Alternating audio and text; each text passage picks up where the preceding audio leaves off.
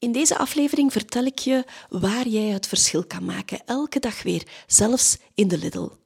Welkom in aflevering 46 van mijn podcast. Waar je ook ligt, waar je ook staat en als je onderweg bent, houd dan veilig. Van harte welkom bij de podcast van Dr. Geluk. Een podcastreeks waarbij je weer een stapje dichter komt bij je allerbeste leven.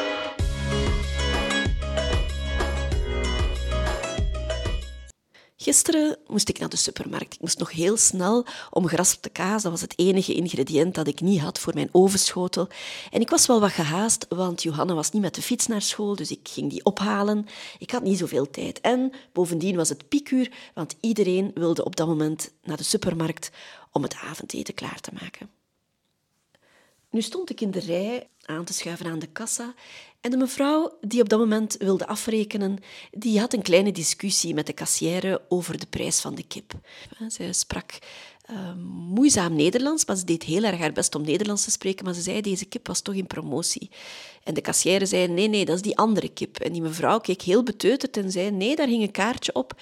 En de kassière zei wacht, ik ga eens met jou mee, ik ga eens gaan kijken. En de mevrouw voor mij, die ook stond aan te schuiven, die keek achterom naar mij als, als wou ze steun zoeken en die keek heel geërgerd.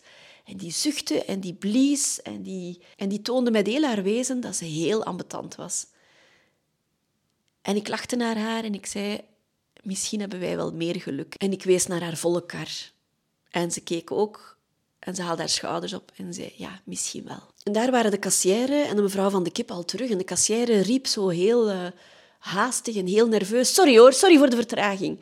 En ik antwoordde, niet erg hoor, wij hebben tijd. Dat was een leugentje om best wil natuurlijk. Hè. En ik zag de vrouw van de kip beschaamd staan betalen. Uh, ze wilde zich nog kleiner maken dan ze al was. En toen ik haar blik opving, toen heb ik haar bemoedigend toegeknikt van het is niet erg hoor, het is allemaal oké. En ze glimlachte terug.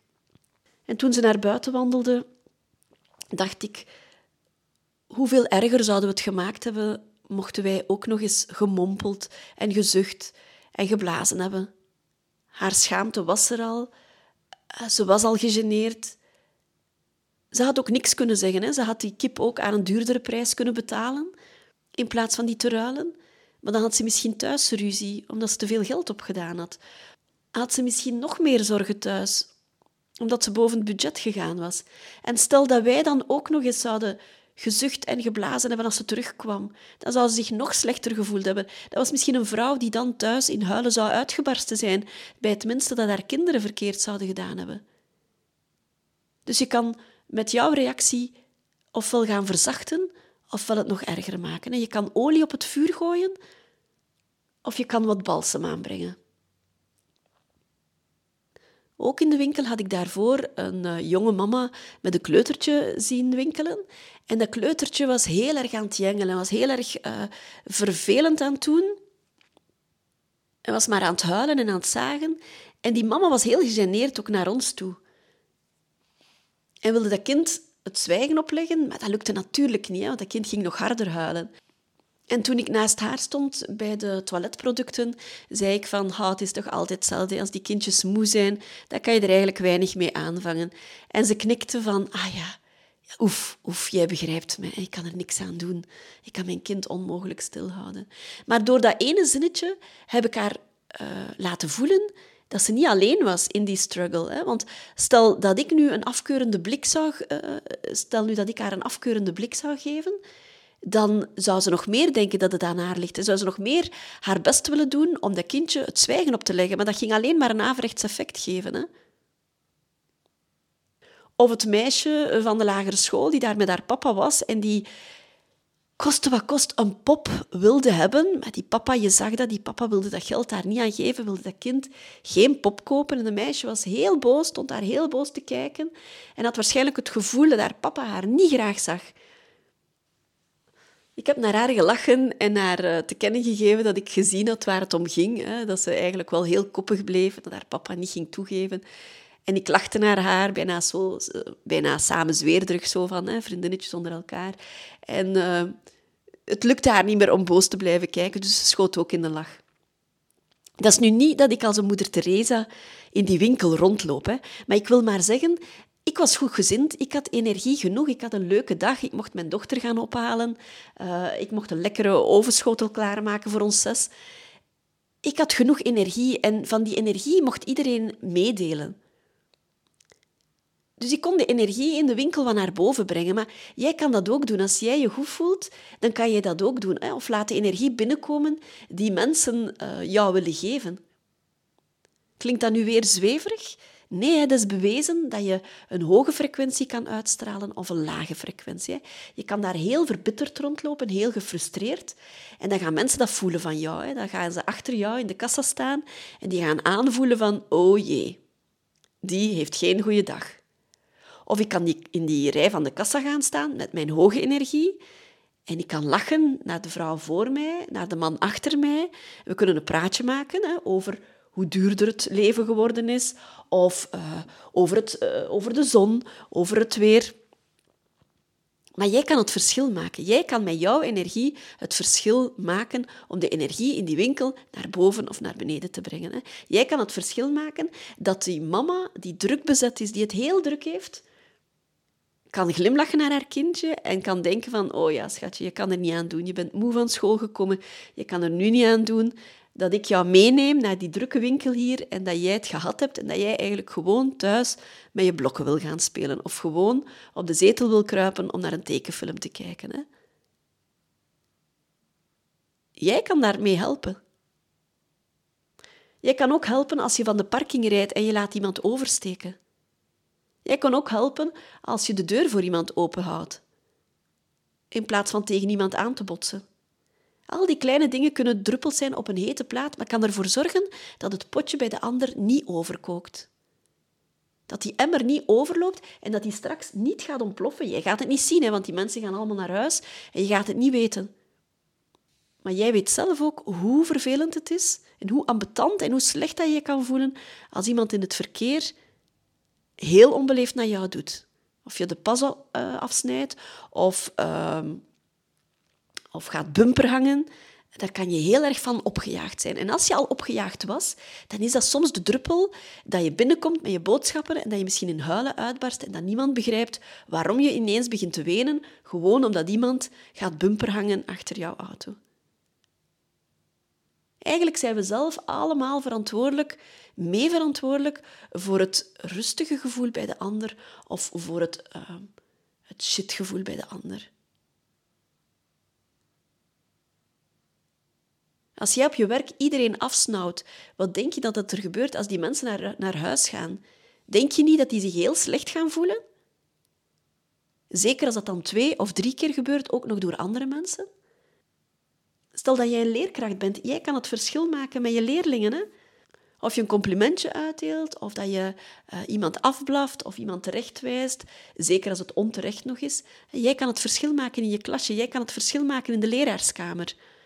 Als iedereen aan het zagen is over hoeveel werk het wel is en het onderwijs toch wel niet hetzelfde is, jij kan het verschil maken in de leraarskamer. En zeggen van, maar we hebben toch wel geluk, want wij kunnen die kinderen iets bijbrengen. Wij hebben de mooiste job ter wereld. Hè?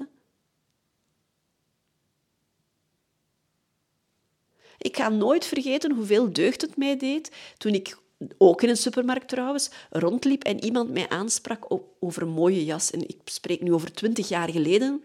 Ik had mij toen een nieuwe jas gekocht.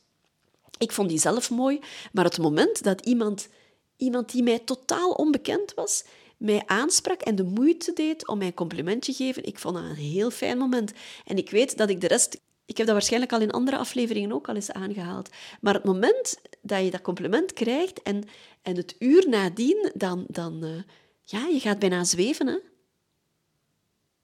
Dus doe dat. Deel complimentjes uit. Maak het verschil. En als je geen zin hebt om heel positief te zijn, en als je geen zin hebt om aan wildvreemde complimentjes uit te delen, wel, zorg dan dat je ook de energie niet naar beneden haalt. Blijf dan tenminste neutraal. Maar ga er niet nog een schepje bovenop doen, op die verbitteringen, op, op die frustraties. Ik zit graag op Instagram en ik zit ook op Facebook, maar als ik zie hoeveel negativiteit daar nog aan toegevoegd wordt. Hè. Iemand geeft een opmerking, goed bedoeld. Hè. Um, Het was onlangs iets van een, een nieuw rond punt in de gemeente en dat het er toch wel op vooruit gegaan was, het verkeer. Dus die mens had echt de moeite gedaan om een iets positiefs op Facebook te zetten. Ja, no way, no way dat dat door kon gaan. Want de reacties daaronder, dat was niet te doen. Wacht maar tot het vriest. Oh ja, denk je dat? Of daar hebben ze wel geld voor de gemeente. Of dit of dat. Het was één en al negativiteit. En dan denk ik, oké, misschien heb jij geen zin om positief te zijn. Misschien heb jij geen zin, of heb jij zoveel zorgen dat je je niet zo lekker voelt en dat je geen zin hebt om mee te doen aan dat feestje op Facebook bij een positief verhaal. Maar ga er dan ook niet iets negatiefs op zetten. Ik kan mij zo verwonderen dat het eigenlijk zo simpel kan zijn om de wereld mooier te maken. Hè? En nu klink ik misschien als een priester, maar ik trek het mij verdorie niet aan. Maar het kan zo simpel zijn om het uur, om de dag, om de maand, om, de, om het jaar mooier te maken. Om jouw eigen leven mooier te maken. Oké, dat is al één, maar ook om het leven van anderen mooier te maken. En dat is denk ik mijn missie. Hè. Ehm, ik spreek altijd wel over een mooier en gelukkiger en makkelijker leven, maar eigenlijk is mijn missie nog veel meer dat rimpeleffect. Hè. Als jij een kleine verandering aanbrengt, als jij voor een kleine wijziging zorgt, als jij iets kleins in de positieve zin verandert, dan ga je levens van andere mensen in de positieve zin veranderen. En hoe mooi is dat? Kleine zaadjes planten die mooie bloemen worden elders. Die mooie planten worden, die mooie bomen worden elders. Waar iemand anders op een andere plaats, op een ander tijdstip, misschien veel later de vruchten kan van plukken. Zorg dat jij iemand laat oversteken in het verkeer. Zorg dat jij iemand laat ritsen in het verkeer. Zorg dat jij iemand het compliment geeft. Zorg dat jij iemand bemoedigt, dat jij iemand uh, vriendelijk toeknikt als je ziet dat hij het moeilijk heeft, als die worstelt met iets. Hè. In plaats van kwaad te gaan kijken, zorg gewoon dat je met veel mildheid en zachtheid uit je ogen kijkt naar die andere persoon. Die gaat dat voelen en die gaat zich ietsje beter voelen. Kan je alle problemen in de wereld oplossen? Nee. Maar jij kan er wel voor zorgen dat de emmer niet overloopt bij de ander. Jij kan ervoor zorgen dat je er niet nog een hele schep bovenop doet. Jij kan zorgen dat je niet olie op dat kleine waakvlammetje gaat gooien. Dus denk eens na waar jij het verschil kan maken. Hè? En begin al in de supermarkt. Begin al aan de marktkraam. Ik heb zo'n regel voor mezelf dat als ik zelf een volle kar heb en ik zie iemand staan met heel weinig boodschappen, ik laat die per definitie voor. Want ik weet, die gaat sneller thuis zijn en ik hoop dan dat ze dat voor mij ook doen. Ik weet, denk dat ik dat ook al eens verteld heb in een, een of andere aflevering. Maar ik moest eens naar een begrafenis van een, uh, ja, van een leeftijdsgenoot van mij, van een klasgenoot van mij. En ik moest nog een, een, een kaart hebben om, om, om af te geven aan de familie. En ik was heel erg gehaast, want die begrafenisdienst ging bijna beginnen. En daar was een supermarkt in de buurt. En toen heb ik zelf durven vragen van, mag ik voor? Ik heb alleen deze postkaart te betalen. En natuurlijk mocht ik voor, voorgaan. En ik kon dat alleen maar vragen omdat ik wist, ik doe dat ook altijd bij andere mensen. En dan weet je dat dat niet erg is om dat zelf ook te vragen. Hè? Dus rimpelingen, maak rimpelingen. Zorg voor die kleine verschilletjes. Begin in de supermarkt. Begin aan het marktkraam. Begin op je werk. Begin op de metro, op de tram, op de autobus. Begin in het verkeer. Maar jij kan het verschil maken. En je gaat er jezelf zoveel beter door voelen. Door die glimlach terug te krijgen, door te zien dat je iemand rustiger maakt. Bijvoorbeeld aan de kassa van de Lidl zei ik van, maar jullie hebben het echt wel druk, hè, die, die, die kassiers. Uh, die hebben oortjes in. En elke keer krijgen die uh, uh, orders. Hè. Kassa sluiten, kassa terug open doen, kassa sluiten, terug open doen. Ik zei, ben je hier niet opgejaagd voor? En die vrouw zei, ja, maar uh, ik moet die kassa open doen en dan weer dicht doen, maar ondertussen moet ik ook zorgen dat uh, rayons aangevuld worden, hè, dat de producten aangevuld zijn in de gangen. Ik zei, ah, maar zorg maar dat je straks wel eens goed kan ontspannen, hoor. En die heeft wat erkenning gekregen voor haar drukke job. Hè? Want die gaat dat misschien thuis vertellen van, jullie weten niet hoe druk ik het heb. Ja, ik heb het gezien hoe druk dat ze het had. Ik heb haar die erkenning gegeven. Dus denk eens na waar dat jij overal het verschil kan maken. Oh ja, en ook nog dit. Als je aan de kassa van de supermarkt staat, hè, kijk dan eens in je kar. Ik doe dat ook altijd. Hè. Net voor ik naar de kassa rijd, dan kijk ik in mijn kar. Zit er genoeg fruit in je kar? Zitten er genoeg groenten in je kar? Hoeveel onbewerkt voedsel heb jij meegenomen en kan je dat ook zelf maken? Hè? In plaats van die kant-en-klare maaltijden, kan je niet verse producten meenemen. Onbewerkt voedsel is zoveel gezonder en zoveel beter voor je hersenen, voor je gemoed, voor je stemming. Bewerkt voedsel maakt depressief. Daar zitten zoveel stoffen in die je hersenen beïnvloeden en die je gelukshormoon tegengaan. Dus zorg voor onbewerkt vers voedsel. En als je naar de markt gaat, dan ga je natuurlijk veel meer vers voedsel meebrengen naar huis dan als je naar de supermarkt gaat. Hoeveel snoep ligt er in je kar? Hoeveel chips ligt er in je kar? Is dat nodig? En ja, dat mag. Ja, dat mag af en toe. Maar niet elke avond, niet elk weekend misschien. Dus kijk eens goed in je kar voor je gaat betalen en leg misschien weg wat je niet nodig hebt. Leg weg wat je ongelukkig maakt. Je bent wat je eet. Je darmen en je hersenen staan in verbinding met elkaar. Hè. Je wil niet weten hoeveel microben er in je darmen zijn die een invloed hebben op je hersenen.